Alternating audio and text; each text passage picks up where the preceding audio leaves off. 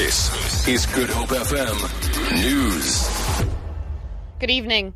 Three people have been taken in for questioning after the body of a 21 year old woman was found at a Browns farm in Philippi this morning. Police spokesperson Noloyiso Rwexana says that when police arrived on the scene, they found the deceased lying on her stomach. Rwexana says that police suspect she was raped and strangled. Uh, we're investigating cases of murder and rape. Three people, which include a female between the age of 25 and 38, were taken in for questioning. They were the last people that were seen with the deceased. Our investigation continues. Three people have sustained moderate injuries when a train hit a bakkie in Dromedar Street at Dal Josafat in Paarl. ER24 paramedics believe the bakkie was crossing the railway line at the time of the incident. Spokesperson Chitra Buddha Singh says when paramedics arrived on the scene, they found the wreck of the bakkie near the train tracks. Buddha Singh says the driver and two passengers were assessed, and then transported to hospital for further medical care. It is understood that one person seated at the back of the bakkie was ejected. Upon assessment of the patient, he was found to have sustained moderate injuries. The passenger and driver of the vehicle were also assessed they were also they also sustained moderate injuries. The exact cause of the incident is unknown. Authorities were unseen for further investigation. As the month of Ramadan draws to a close, the South African National Zakah Fund is preparing to ensure that thousands of needy Muslims have meals to celebrate Eid. Volunteers came together in Cape Town to ensure that Operation Fitra makes the distribution of more than 20,000 food hampers across the country possible.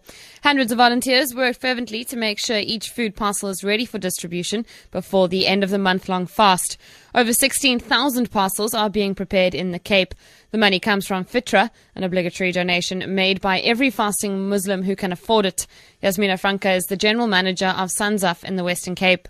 So, as we sit with our feasts at home and we are privileged to have a number of choices on the day of Eid, there are many that may not have that choice. But what the Fitra allows us to do is to provide parcels, as you can see here, that's being packed today, to the less privileged and to the destitute so they do not go in want on the day of Eid.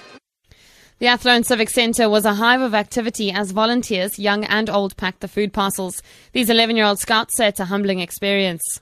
I feel happy that I'm making everyone else uh, something good for eat because not everyone has a nice thing for eat. Like I have my family together eating food, but some people on the streets having nothing. So I feel happy doing this. I'm here because I feel that I'm making a difference in someone else's life, and that feeling is so amazing that I come back every year. I've been here four years, doing this four years with the Scouts. Two days after the result of the UK referendum was announced, there's counting speculation on who will lead Britain's negotiations on forming a new relationship with the European Union. The vote resulted in Britain's opting to leave the EU by 52%. The governing Conservative Party is gearing up for a leadership contest after Prime Minister David Cameron announced that he would resign by October. A prominent Conservative Leave campaigner, Iain Duncan Smith, says the person to succeed Cameron must be someone who supports Brexit. For Good Hope FM News, I'm Vicky McCullum.